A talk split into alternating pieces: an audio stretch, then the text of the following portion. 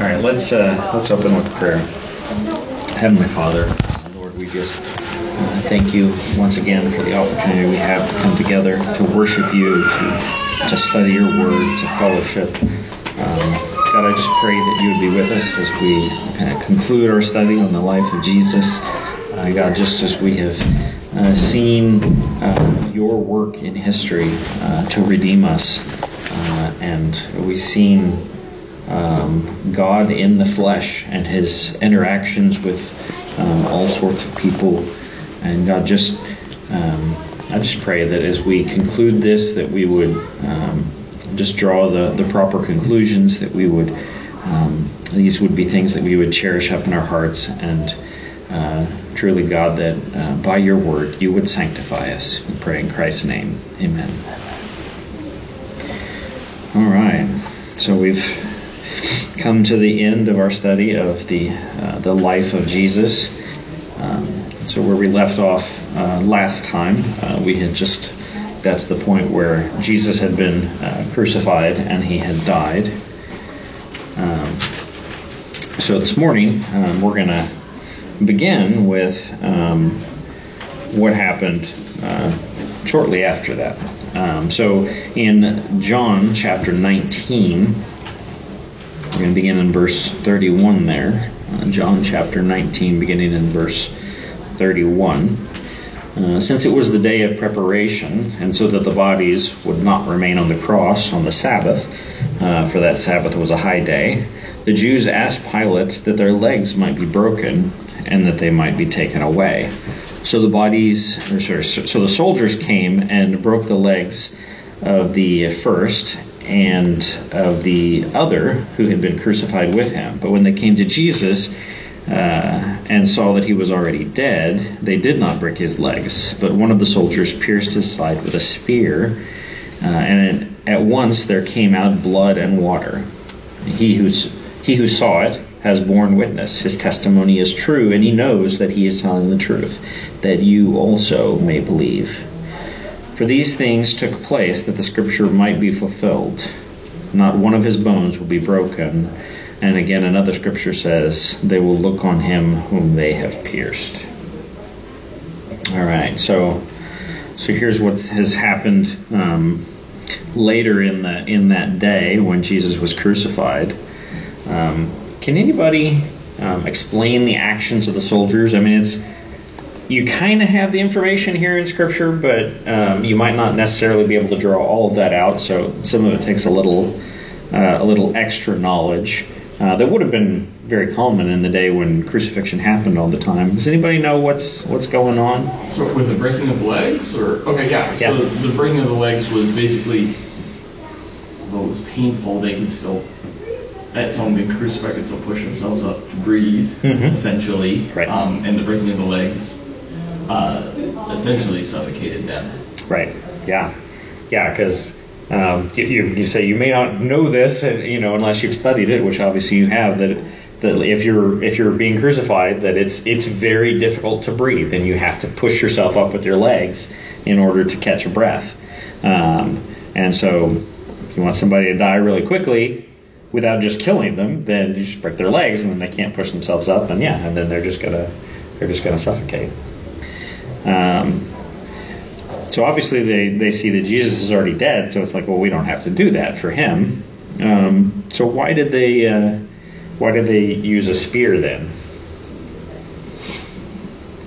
Should be fairly obvious, but well, they kind of just make sure he's dead. Just to make sure, yeah, yeah. They did, they didn't want to. They could have gotten in trouble if you know, it's like, well, we're supposed to be executing this guy, and you know, we took him down, and you know, he revived. Um, so they want to make sure he's dead. So uh, they go ahead and do the spear thrust just to just to make sure. Um, now, what's the important uh, the importance of verse uh, thirty-five, where John just kind of breaks off in his narrative and says, "He who saw it has borne witness. His testimony is true, and he knows that he is telling the truth, that you also may believe." Why does he just kind of jump in here with that statement? Isn't this a reference to basically, I, the author, witnessed this? I actually don't know the answer, whether it's John himself is the witness or whether he's referring to somebody else. Um, but he's certainly pointing to the idea of an eyewitness of this. Um, I mean, the idea is like, if, if there's any doubt, if anybody is saying, oh, well, Jesus wasn't actually dead, he was just, you know, just really messed up from his time on the cross, and then they took him down, and then he, he revived on his own. Um, basically, John is telling us there was an eyewitness there who saw this happen. He was absolutely, definitely dead. There's no question whatsoever. Um, kind of, kind of like uh, I don't know if you, anybody, any of you have ever read A Christmas Carol. Um, I know it's you know a million uh, movie adaptations have happened, but I always remember the first time that I read it, and they, you know. Uh, Dickens makes a, a real point about say, stating that Jacob Marley is dead. You know, that the whole story isn't going to make any any sense unless you're absolutely certain Jacob Marley was dead. Um, and that's that's kind of the, the picture here, is like the Jesus, you know, walking around uh, three days later is no big deal unless he was absolutely, definitely dead. And so that's... Uh, That's the point there, is that John wants to make sure. It's like we have eyewitness testimony that he had actually uh, died, and they had pierced him with a spear to make sure. We also see the fulfillment of uh, prophecy, don't we? Yeah, John uh, John sees a couple of places there. Um, you know, not one of his bones will be broken. Somebody remember the context of that? To do with the Passover. Well, they weren't to break the bones. And then also it says they will look on him whom they have pierced. And so so John is seeing fulfillment of prophecy um, that might not have otherwise been the case, because I'm sure that they didn't pierce uh, you know, nearly all the people that they crucified, and probably a fair number of people that they crucified got their bones broken. I mean, it probably just depends on various circumstances. A lot of them, I'm sure, they just let die on their own. But especially in Israel, I'm sure that like it was a common thing. That's like, okay, yeah, it's getting close to the Sabbath. We better better break the legs so we don't upset the Jews by having somebody hanging on the cross on the Sabbath. So Jesus is definitely dead. Um, so now we move on to the burial. I'm going to flip over to Mark chapter fifteen, beginning in verse forty-two. Mark fifteen, forty-two. Um, and when evening had come, since it was uh, the day of preparation, that is, the day before the Sabbath, Joseph of Arimathea, a respected member of the council, who was also himself looking for the kingdom of God, took courage and went to Pilate and asked for the body of Jesus. And Pilate was surprised to hear that he should have already died. And summoning the centurion, he asked him uh, whether he was already dead. And when he learned from the centurion that he was dead, he granted the corpse to Joseph. And Joseph uh, bought a linen shroud, and taking him down, wrapped him in the um, wrapped him in the linen shroud, and laid him in a tomb Uh, that had been cut out of the rock, and he rolled a stone against the entrance of the tomb. Uh, Mary Magdalene and Mary, the mother of Joseph, saw where he was laid.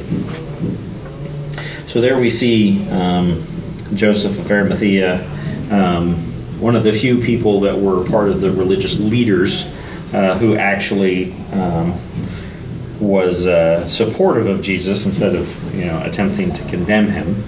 Uh, we also learned from one of the other Gospels that Nicodemus was involved in this as well. Um, so there were a couple of important people who um, made sure that Jesus had a had a decent burial. Um, and the, the tomb was right nearby, and they were kind of in a rush there. Um, why is it important uh, to mention that there was a stone rolled against the entrance? I see. That he didn't just, someone didn't come in and swap the bodies, right? He didn't just, mm-hmm. what didn't make me dead, right? Right. And walk out. Yeah, just guaranteed that like the body was there. Uh, nobody came and, and swiped it. Um, and why is it uh, important to mention uh, that the women saw where he was laid? so that there's no accusations of, well, you went to the wrong tomb. Mm-hmm. Right, yeah. Yeah, and that's, I mean, if, if you've ever studied this, you know, this is this is a, a, a common topic for Christians to, to read on, and it's, it is a great topic to read on. Um, those are the types of things that will often pop up. It's like, oh, well, somebody stole the body, or the women just got the wrong tomb, and they just went to the wrong place and found an empty tomb, and it's like, oh, well, he must be ro- risen from the dead. Um, but, uh, I mean, very clearly the, the testimony is that the women saw exactly where it was that he was laid. They knew where he was, where his, uh, where his tomb was. Um, going over to the Gospel of Matthew, Matthew twenty-seven, uh, beginning in verse sixty-two. Matthew twenty-seven, sixty-two. Uh, the next day, that is, after the uh, day of preparation, the chief priests and the Pharisees gathered before Pilate and said, "Sir, we remember how that impostor said, while he was still alive, 'After three days I will rise.' Therefore, order the tomb to be made secure until the third day, lest his disciples go and steal him away and tell the people, uh, 'He has risen from the dead,' and the last fraud will be worse than the first." Pilate said to them, "You have a guard of soldiers. Go make it as secure as you can." Uh, so they went and made the tomb secure by sealing the stone and setting a guard. So, obviously, the you know the chief priests they've they've been you know dealing with uh, um, with uh, with Jesus and you know wanting to to quell his influence, and they're concerned that like even even though they killed him, that uh, there might still be something that uh, that uh, can cause them problems. So they want to just make sure that no rumors get started that the uh, that he rose from the dead. Now, did the did the actions of the chief priests and the Pharisees have the effect that they intended?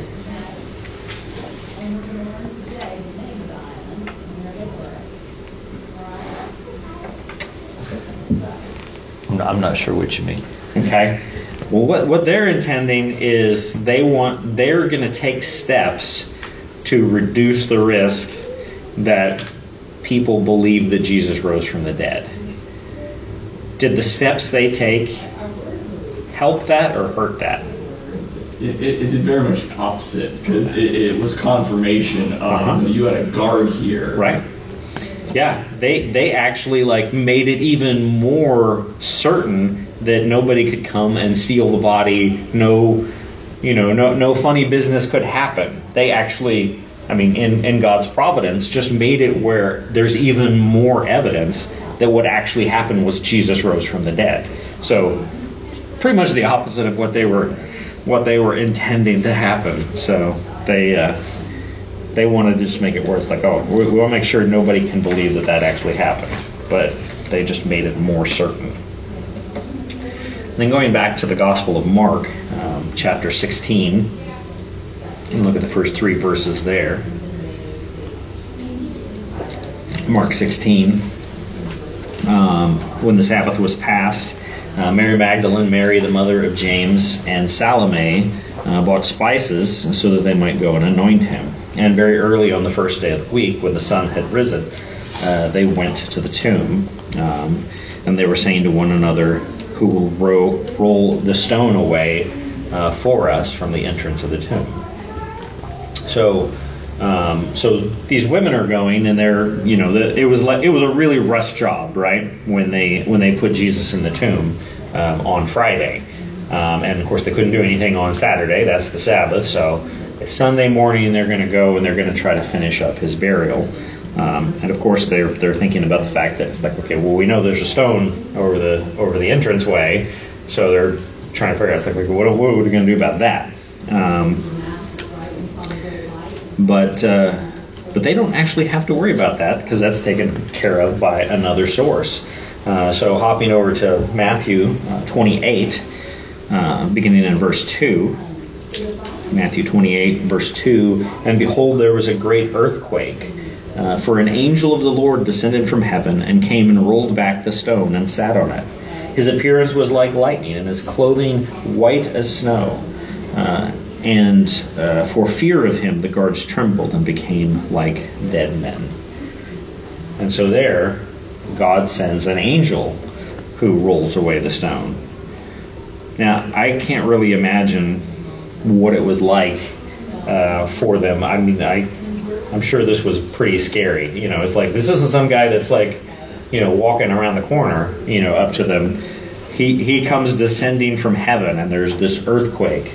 You know, I almost imagine, you know, kind of like, you know, superhero movie style. You know, he comes shooting out of the out of the sky and lands on the ground, and there's a big earthquake. I mean, I don't know what it was like exactly, but it was it was obviously very terrifying for these people. Um, I mean, these were. I, there's there's some debate about whether these were Roman soldiers or whether they were soldiers provided by the by the uh, by the Jewish leaders. Uh, but in, in any case, there there are people who would probably be familiar with warfare and are not just easily frightened by any little thing. Um, but of course, the uh, the angel is a bit more than what they're accustomed to. Um, Well, and the other thing, too, Chris, is that when they said, you know, post a guard, mm-hmm. you know, it wasn't just one guard. Mm-hmm. Here, you see that there were multiple guards, yeah, at least yeah, two. Was... So it's not like one lone soldier out there by himself getting easily frightened. Right. You know, there were others, so... Yeah, yeah, it's it's it's guard as a collective plural. So, yeah, it's there's a whole group of men out there, um, presumably, you know, armed and armored, um, ready for... you know, ready for anything uh, funny that happens. And uh, but yeah, they are uh, they they tremble and become like dead men. I'm not sure exactly what that means, that they become like dead men, but um, they were they were apparently pretty um, shaken up. And then, of course, um, the women arrive at the tomb. Um, I'm going to look at Luke's account of that, Luke chapter twenty-two, uh, beginning in verse two. It says, "And they," that's the women, uh, "found the stone rolled away from the tomb. But when they uh, went in, they did not find the body of the Lord Jesus.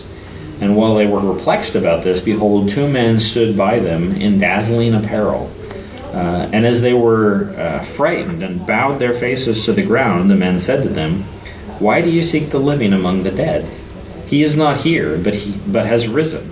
Remember how he told you while he was still in Galilee that the Son of Man must be delivered into the hands of sinful men and be crucified, and on the third day rise.' And they remembered his words, and returning from the tomb, they told all these things to the eleven uh, and to all the rest. Uh, now it was Mary Magdalene uh, and Joanna and Mary the mother of James and the other women Uh, with them, who told these things to the apostles. Uh, but these words seemed to them like an idle tale, and they did not believe them."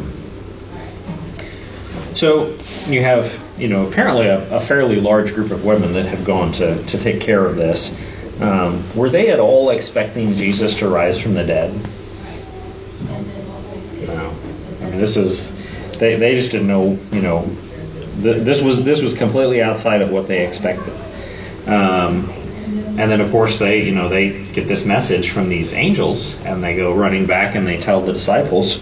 Uh, why do you think that the the the apostles reacted the way that they did to the story of the women? I mean, did they believe them? No. I mean, according to their human understanding and not taking into account all the miracles he had seen, mm-hmm. um, no, Jesus is dead. It's over. Mm-hmm. Yeah, they they really just like don't have any notion that this. I mean, it's kind of odd when you you know we've seen it over and over again that Jesus told them that this was going to happen, um, but they you know they they always just didn't get what was going on, and even at this point they're still just like ah, they, they're just they think Jesus is dead, and that all of this is over, um, and so. You know, they just they just didn't believe the women. Um, now, while they're gone, um, the soldiers, they've got something to deal with now because they've, you know, they've got a, a an open, empty tomb now, um, and so they know that they're going to get in trouble. So, uh, Matthew twenty-eight again, uh, beginning in verse eleven. Uh, while they were going, behold, some of the guard went into the city. uh, and told the chief priests all that had taken place. Uh, and when they had assembled with the elders and taken counsel, they gave a, uh, a sufficient sum of money to the soldiers and said, "Tell the people, his disciples came by night and stole him away while we were asleep. Uh, and if this comes to the governor's ears, we will satisfy him and keep you out of trouble." And so they took the money and did as they were directed. And this story has been spread among the Jews to this day. And it's unclear whether the the chief priests believed the guards or not. Um, I mean, from the chief priest's perspective, you know, they're they're sitting there, and the guards show up, and they're like, "Hey, this, you know, this guy came out of heaven and, you know, shook the earth and, um, you know, opened up the tomb, and it, it was empty." Um, I mean, you might be tempted, if you were one of the chief priests, to look at that and say, "Okay, these guys fell asleep, and now they're making up this big story to, you know, to cover for themselves." Or, you know, they might believe it. I mean, they'd seen Jesus do all sorts of things during his ministry and still just, you know, flatly refused to believe uh, that he was who he claimed to be.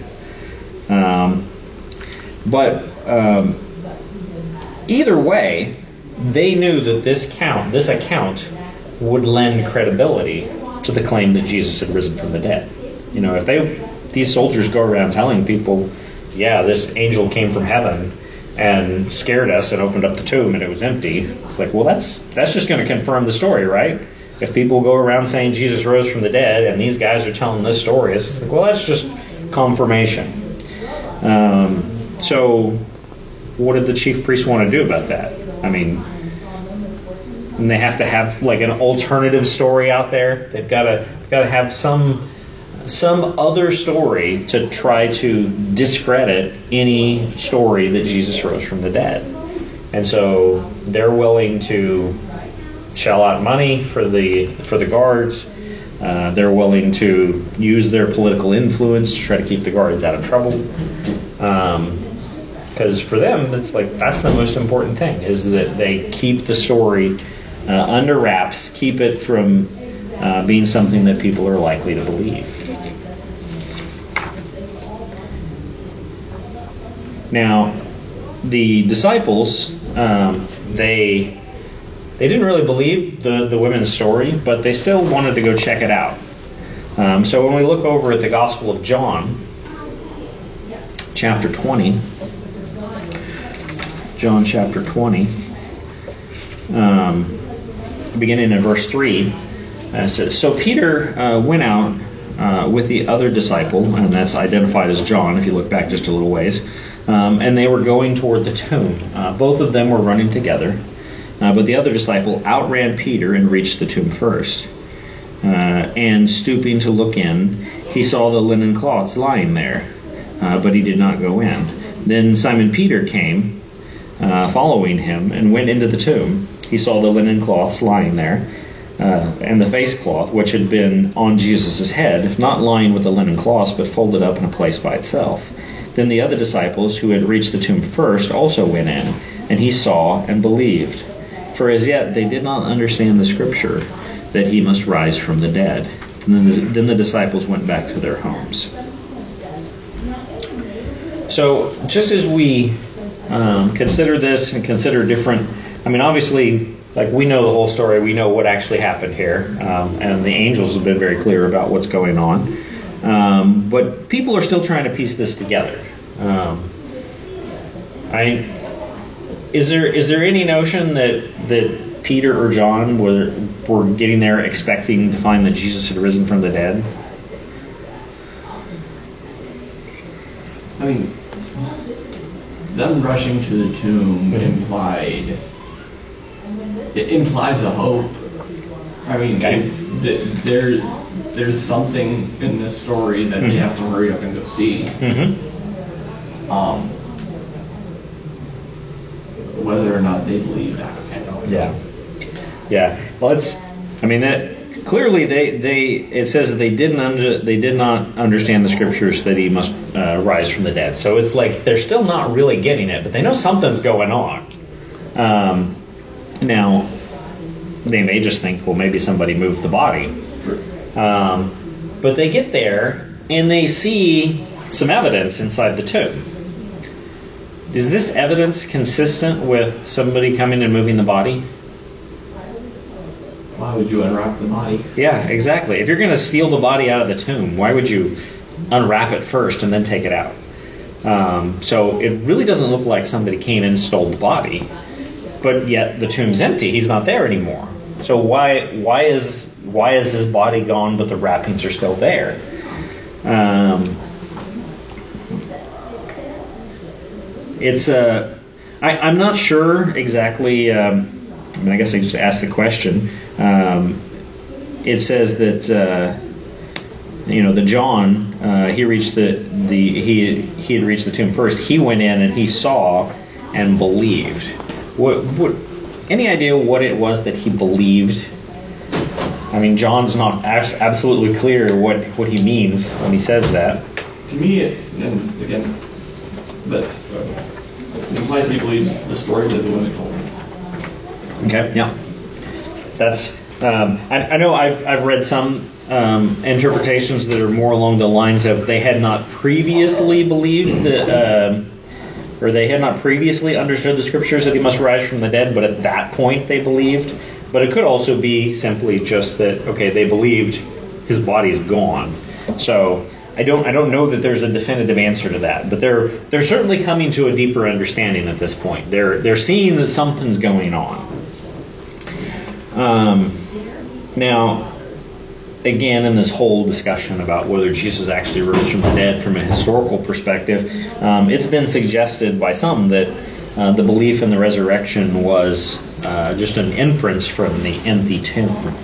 Um, is that is that plausible? That like the whole Christian notion of the of the resurrection of Jesus is just based on the fact that they found the, the tomb empty? They know um, there's not enough evidence just from an empty tomb. It's the fact that Jesus later came and presented himself and showed himself. And I think, I don't remember, at the end of one of the four apostles, or yeah, the end of one of the first four books of the New Testament, uh-huh. It gives an actual number of how many people saw him. Uh-huh. And I, I don't remember what that was. But yeah, it's, it's actually, like First Corinthians fifteen has the The, the, the statement that like he was seen by over five hundred people at one time. So. Yeah, and so it's one of the, it's it's proof of it's not this isn't from one person. This is from uh, so many people witnessed this. Mm-hmm, right. So yeah. So uh, many people saw Jesus alive. That's really what the claim is based on. But the empty tomb is an important aspect of this because if the tomb wasn't empty, well then. Like people would say, oh, we saw Jesus raised from the dead, and then you go and it's like, well, his body's here at the tomb. That's going to kind of yeah. mess up the story. So the empty tomb is definitely an uh, an integral part of the argument. Um, but it would be completely an error to, to say that, well, they just found an empty tomb and just made the inference, well, he must have been raised from the dead, and the whole, you know, Christian religion is based on just that, that one inference. It's not the case. Um, and we'll see that just immediately here as we go on. Um, just continuing in, in John with uh, verse eleven. Uh, but Mary, uh, she'd apparently followed them, Mary stood out uh, weeping outside the tomb. Um, and as she wept, uh, she stooped uh, to look into the tomb. And she saw two angels in white uh, sitting where the body of Jesus had lain, uh, one at the head and one at the feet. And they said to her, "Woman, why are you weeping?" She said to them, "They have taken away my Lord, and I do not know where they have laid him." Having said this, she turned around and saw Jesus standing, uh, but she did not know that it was Jesus. And Jesus said to her, "Woman, why are you weeping? Whom are you seeking?" Supposing him to be the gardener, she said to him, "Sir, if you have carried him away, tell me where you have laid him, and I will take him away." And Jesus said to her, "Mary." She turned and said to him in Aramaic, "Rabboni," which means teacher. And Jesus said to her, "Do not cling to me, for I have not yet ascended to the Father. But go to my brothers and say to them, uh, I am ascending to my Father and your Father, to my God and your God." Mary Magdalene uh, went and announced to the disciples, "I have seen the Lord," uh, and that he had said these things to her. So here we have um, Jesus uh, appearing uh, to Mary. Uh, uh, you also have uh, an account of Jesus appearing to a group of women um, in the Gospels, and I don't know if that's the same account. I mean, it's like it's it's sometimes it's really difficult to like piece together the different accounts in the gospel, and it's like when, when are they talking about the same thing and when are they talking about a different thing? So um, he did appear to a group of women. Maybe it was with Mary, and maybe it was at a different point, but um, he he certainly appeared to a group of women. Um, but here in this account with um, with Mary, um, the the angels and Jesus both ask Mary Uh, why she is weeping. Um, now, how did how did her understanding of this question differ from the intent of those who asked it?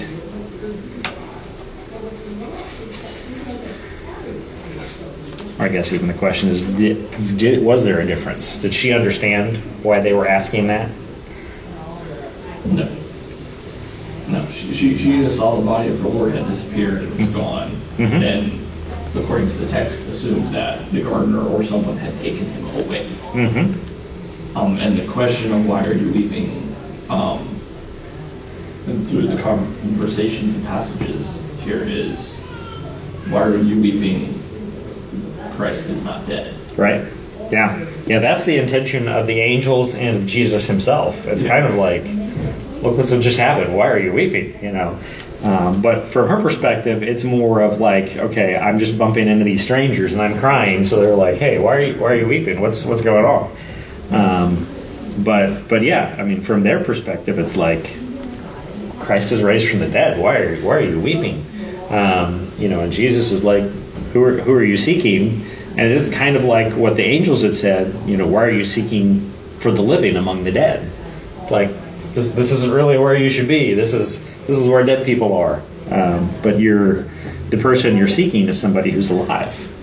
Um, so again, it's um, it's a it's something that they just didn't expect. I mean, Mary did not expect to see Jesus alive. Uh, they even with with all of the statements and the statements of the even the statements of the angels, they still are just really struggling to get this. And um, you know, and we can look back at that, like, from our perspective and say, wow, it's, you know, they really should have got it. But um, I imagine, like, if you were in the situation, it would just, you know, it's just so, it was so devastating that Jesus had been crucified that any thought of, um, well, this is actually a good thing. This is, this was accomplishing the plan of God. Just, I think, would have been uh, very far from their thoughts for the most part. Um, and so it was... It really took a lot of a lot of confronting them with, like, hey, look, this is this is what was this is what Jesus said um, before they really got it. But of course, when Jesus spoke Mary's name, then she got it. She realized, well, this is Jesus. Um, and of course, she grabbed hold of him. She didn't want to let go. Um, but. Obviously, uh, the time for being with Jesus and not being separated from him had not yet come, so uh, Mary had to go back and tell the others. Another event that happened, this is a, a well-known event for for good reason. It's just a wonderful story. Uh, it's the road to Emmaus in Luke chapter twenty-two.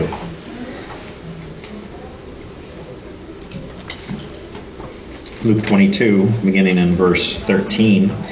Uh, that very day, two of them were going to a village named Emmaus, about seven miles from Jerusalem, uh, and they were talking with each other about all these things that had happened. While they were talking and discussing together, Jesus himself drew near and went with them, but their eyes were kept from recognizing him.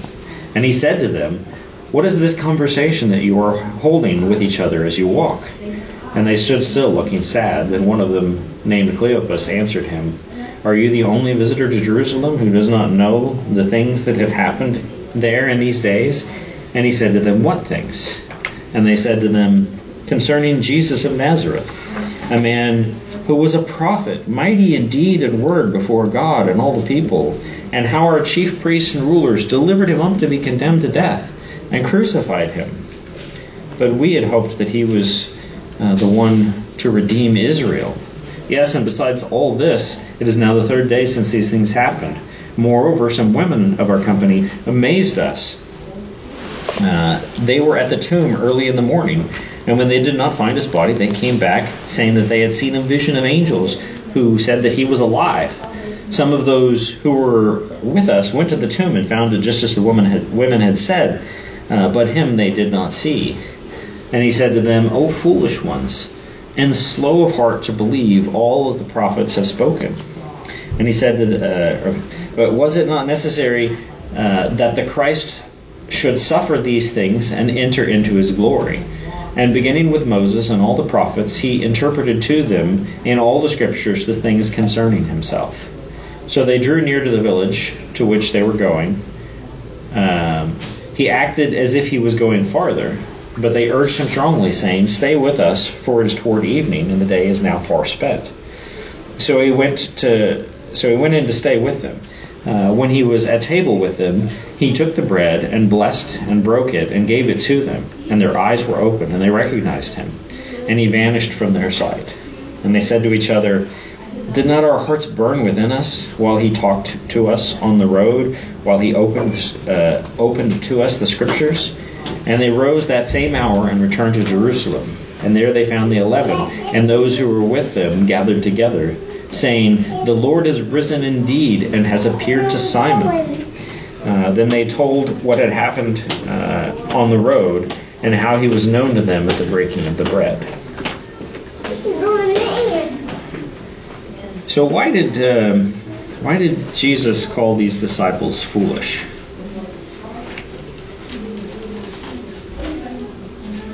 They're, they're acting puzzled about something that he's explained to them how many times, quite plainly. Uh-huh. He didn't even hide it in riddles at the end. He just mm-hmm. kind of told them, this is how it's going to be. Right. And so far, everything that he said is going to happen has happened. Yeah. And they're still like, I just don't understand. Mm-hmm. Why? Yeah. Yeah, the, the, the people, the, the disciples still have just been so set in their expectations of what the Messiah must be and must do. Um, and even though Jesus has explained it to them, even though it's in the scriptures, um, they still, um, you know, they just don't get it. Um, and you know, they've, you know, they've heard the story already that the women had been to the to the, the tomb, and the angels had told them that Jesus rose from the dead. Peter and John had gone and checked it out, that he was definitely not there. And they, they still just like, it's like, yeah, we, we thought he was going to be the one to redeem Israel. Um, but he's, you know, they're still just not getting it that, yeah, he actually did rise from the dead. Um, now, uh, to get back again to the to the question of, you know, people challenging whether the resurrection actually happened, um, one of the things that, that I've heard at points was that um, that the the disciples genuinely believed that Jesus rose from the dead, but that it was basically just something that, like, they were in such expectation of happening. They were so set that Jesus was going to raise from the dead that they basically persuaded themselves that they had seen a vision of Jesus raised from the dead, and therefore they, you know, they propagated this whole Christian religion based on that. Um, how does that stack up to the evidence we've been seeing here? Were they in great expectation that Jesus was going to rise from the dead? No, they, they very much believed that he was dead. Right, yeah. Yeah, I mean, you know, they, Jesus and the angels basically just have to come and start hitting them over the head with boards, basically, to get them to realize, no, he's he's raised from the dead. Uh, they they're so they're so convinced that, like, this is this is over. Um, so it is somewhat amusing when you when you hear people challenging the the historicity of the resurrection on the basis of, like, oh, well, they were just expecting Jesus to rise from the dead, and so they persuaded themselves that it that it happened. Um, what happened to the disciples um, as Jesus taught them, as he's going along the road with them? Their hearts burned within them. Mm-hmm. Imagine that, just dry theological lesson, uh, just a bunch of doctrines and scripture, and their hearts burn within them. So um, yeah, that's. Um, and I, I mean, I think I think you know we've had that experience as well, right? It's like when when we really see what's going on in Scripture, when we see the plan of God. I mean, it's like, I mean, there's so many things in Scripture that do that, but I know like this particular thing really has a tendency to do it when you when you dig into the Old Testament Scriptures, and you know through some preacher or whatever, you really get to start seeing how these these things in the Old Testament are talking about Jesus. You know, you you study the the the Day of Atonement and the symbolism that you have there, and you know just the various things in the Old Testament that really um, show forth what will happen to Christ at a later point in history. It just it just really um, for the Christian, it really stirs up our hearts. Um, and so that was the experience that the uh, that these disciples had here. Um, and when they um, when they return, um, they find that Jesus has already appeared to to uh, to Simon at this point. Uh, we don't have a, an actual account of of that encounter in any of the Gospels, but um, he had a, a personal encounter there with with Simon. Um, but then. Um, just continuing there in verse thirty-six, and while they were talking about these things, Jesus himself stood among them and said to them, uh, peace to you. Uh, but they were startled and frightened and thought they saw a spirit. And he said to them, why are you troubled? And why do doubts arise in your hearts? See my hands and my feet, that it is I myself. Touch me and see. For a spirit does not have flesh and bones, as you see I have. Uh, and when he had said this, uh, he showed them his hands and his feet. And while they were st- while they still disbelieved for joy and were marveling, he said to them, have you anything here to eat? Uh, they gave him a piece of broiled fish, and he took it and ate it before him, before them. So here, Jesus for the first time reveals himself to the group of, of the disciples. Uh, why was it important that he show them his wounds? It was proving that it was him. Mm-hmm. Yeah. Um, I mean, one thing we'll see is that, that Jesus is establishing witnesses, because this, I mean, this is the proclamation of the church, right? The resurrection of Jesus, and he's establishing witnesses who are eyewitnesses and see it, and not just like get a glance, um, but get an opportunity to really see this is actually Jesus.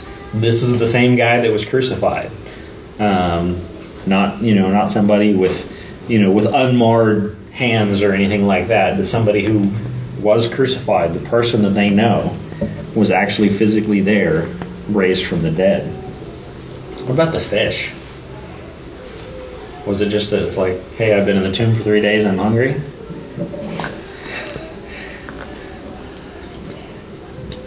Is there any? I mean, well, that he's not a ghost. You know, right. He's a real yeah. person. Yeah. Yeah. Yeah, he's I mean he's really demonstrating that he's like physically there. They're not just seeing a vision. Um, he's actually eating food in their presence. Um, and I mean I I think that the reason that that Luke wants you know, Luke includes this in here is just it's evidence. It's evidence that Jesus actually physically rose from the dead. Now, not all of the disciples were actually here at this point. Um, we flip over to John chapter twenty, uh, beginning in verse twenty-four. Uh, it says, now Thomas, one of the twelve, called the twin, uh, was not with them when Jesus came. So the other disciples told him, we have seen the Lord. But he said to them, unless I see his hands and the nail uh, and the marks and the mark of the nails, and place my finger into the mark of the nails, and place my hand into his side, I will never believe. Eight days later, his disciples were inside again, and Thomas was with them. Although the doors were locked, Jesus came and stood among them and said, peace be with you. Uh, then he said to Thomas, put your finger here, see my hands. Uh, put your hand in the place, uh, sorry, and put out your hand and place it in my side. Uh, do not disbelieve, but believe. Thomas answered, my Lord and my God. Jesus said to him, have you believed because you have seen me? Blessed are those who have not seen and yet believe. Now, is Thomas's doubt reasonable or unreasonable? Again, from a human perspective, yeah, it would be very reasonable. Uh-huh. People don't just rest from the dead. Uh-huh. Right. Given the signs and miracles Jesus showed him, along with mm-hmm. promises, mm-hmm. not quite so much so. Yeah, yeah, that's that's exactly the answer I wanted. Was you know both yes and no. Um, is that that it was from one perspective it was very reasonable, um, and I mean that's that's kind of. In a sense, it's a, it's a, it's just another opportunity to really demonstrate the truthfulness that he was actually raised from the dead, because you've got this person who's doubting and he's given evidence. Um, but in another sense, it's like he really ought to have believed uh, because it was promised. I mean, they all should have believed before they saw Jesus. Um, but uh, so, and you know, and Jesus said, you know, blessed are those who have not seen and yet believe, because we have enough information uh, to believe the, the truthfulness of the resurrection. Um, but uh, so in that sense, it was it was not um, exactly what he should have done. But so how did how did uh, Thomas respond to the evidence? His response was, "Well, I need to see it. I, I need I I need to be able to touch him. I need proof." Okay, that was his response to hearing oh. that that uh, that Jesus had appeared um, before he actually did appear. Tim? The, his response to actually seeing Jesus and seeing the wounds was proclaiming that he is the Word of God. Yeah, that's exactly right. Once once he saw it and was fully persuaded, then he proclaimed, yeah, he is my Lord and my God. Um, and showing a great deal of understanding there that he's, you know, he's not just my Lord, but He's my God. This is this is uh, um, this is not just a great prophet that God has raised up, but this is God Himself in the flesh. Um, John twenty-one, um, beginning in verse one. Um, after this, Jesus revealed Himself again to the disciples by the Sea of Tiberias, and that's that's the Sea of Galilee, just a different name for it. Uh, and He revealed Himself in this way: Simon Peter, Thomas, called the Twin, Nathanael of Cana in Galilee, the sons of Zebedee, and two other of the disciples were together. Simon Peter said to them, "I'm going fishing." And they said to him, "We will go with you." They went out and got into the boat, uh, but that night they caught nothing. Uh, just as day was breaking, Jesus stood on the shore, yet the disciples did not know that it was Jesus. Um, uh, Jesus said to them, uh, "Children, do you have any fish?" And they answered him, "No." He said to them, "Cast your net on the right side of the boat, and you will find some." So they cast it, uh, and now they were uh, now they were not able to haul it in because of the quantity of fish. Uh, that disciple whom Jesus loved, therefore, said to Peter, "It is the Lord." When Simon Peter heard that it was the Lord, he put on his outer garment, for he was stripped for work, and threw himself into the sea. The other disciples came in the boat, Uh, dragging the net full of fish, for they were not far from the land, uh, but about a hundred yards off. Uh, when they got out on land, they saw a charcoal fire uh, in place with fish laid out on it and bread. Jesus said to them, "Bring some of the fish that you have just caught." So Simon Peter uh, went aboard and hauled the net ashore, full of large fish, uh, of large fish, one hundred fifty-three of them. And although there were so many, the net was not torn. Jesus said to them, "Come and have breakfast." Now none of his disciples dared ask him, "Who are you?" Uh, they knew it was the Lord. And Jesus came and took the bread and gave it to them, and so with the fish. This was now the third time that Jesus was revealed to the disciples after he was raised from the dead. So here, again, we have another instance of Jesus appearing to the disciples. Uh, what what type of things characterize this incident?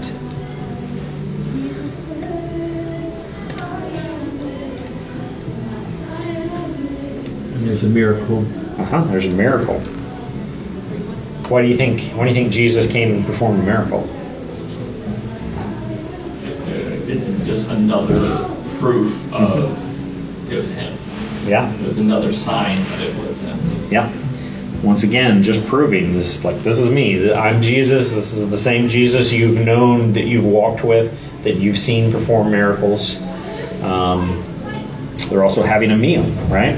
Once again, we're having um, people, uh, or we're having Jesus eating food in the presence of people, just making it very clear to them um, that he's really there, um, that he's really physically raised from the dead. Um, and then after this, Jesus has a, a conversation with Peter, uh, and we're not going to take time to read it. We're almost out of time here. But in that conversation, it's clear that um, he's forgiven for denying Christ um, and is charged uh, to be uh, a shepherd to those who follow Christ. Um, flipping over to the Gospel of Matthew, Matthew twenty-eight, beginning in verse sixteen. This is a very famous passage. Uh, now the eleven disciples went to Galilee, and so they're...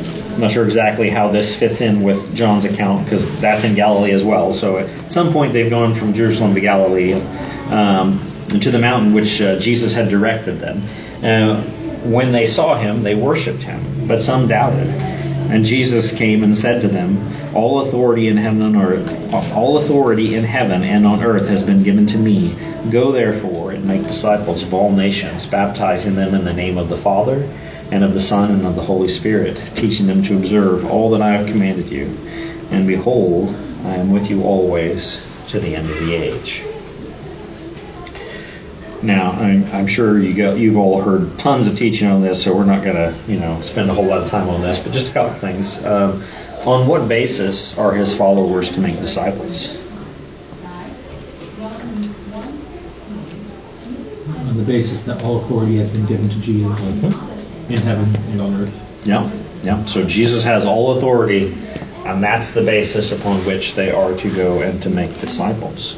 And he is with them always. Yeah, that was my second question. Okay. It's like, what, what is Jesus' promise? And he, he is with them always. So um, they're not doing that alone, but they're doing it uh, with Jesus being with them as they go about that, that mission. And then finally, um, I'm going to actually leave the Gospels and jump over to the Gospel, or to sorry, to the Book of Acts, uh, because that is the, the fuller account of Jesus' ascension. Uh, Acts chapter one, beginning in verse three. Uh, he presented himself, and, and, and here, like Luke is kind of summing up a lot of what we've just seen in these passages. He presented himself alive to them after his suffering by many proofs, appearing to them during forty days and speaking about the kingdom of God. Uh, and while staying with them, he ordered them not to depart from Jerusalem, but to wait for the promise of the Father, which he said, "You heard from me. For John baptized with water, but you will be baptized with the Holy Spirit not many days from now." So when they had come together, they asked him, "Lord, will you at this time restore the kingdom to Israel?" He said to them, "It is not for you to know the times or seasons that the Father has fixed by his own authority, but you will receive power when the Holy Spirit has come upon you, and you will be my witnesses in Jerusalem and in all Judea and Samaria and to the end of the earth." And when he had said these things, as they were looking on, he was lifted up, and a cloud took him out of their sight. And while they were gazing into heaven, Uh, as he went, behold, two men stood by them in white robes and said, "Men of Galilee, why do you stand looking into heaven? This Jesus, who was taken up from you into heaven, will come in the same way as you saw him go into heaven." So what was the what was the purpose of these forty days?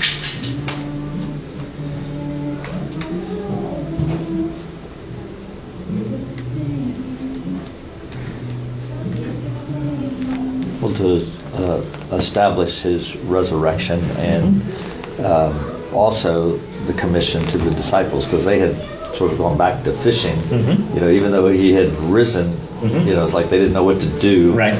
after that. So there was right. there was that part right. of it yeah. as well. Yeah. yeah. So he's establishing, um, uh, you know, just a solid proof of his resurrection and giving them the commission. Um, and teaching them about the kingdom, right? Did the disciples understand the kingdom at this point? Better. What's that? They understood it better. They understood it better. Yes, they understood it better. But you can see they're still they're still just not really sure what's going on. They're like, "Are you restoring the kingdom now?" Um, so they're still not um, not fully understanding, but they're understanding better, um, and they have they have a mission. And then, what is the promise that's given by the angels?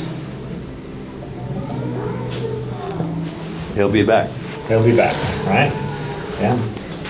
And that kind of is the the final point to look at for us. I mean, it's like we see the life of Jesus and just all the great things he accomplished, uh, ultimately accomplishing our redemption, um, and has given us things to do while he's gone. But um, there's also the promise that he will come back, um, that the kingdom will be established in all its fullness, um, as we enter the eternal state when um, all of this will be, all of creation will be subject to God.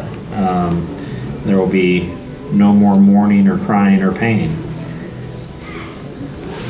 Um, and so that's that's what we look forward to, and we have plenty to do um, between his ascension and when he returns.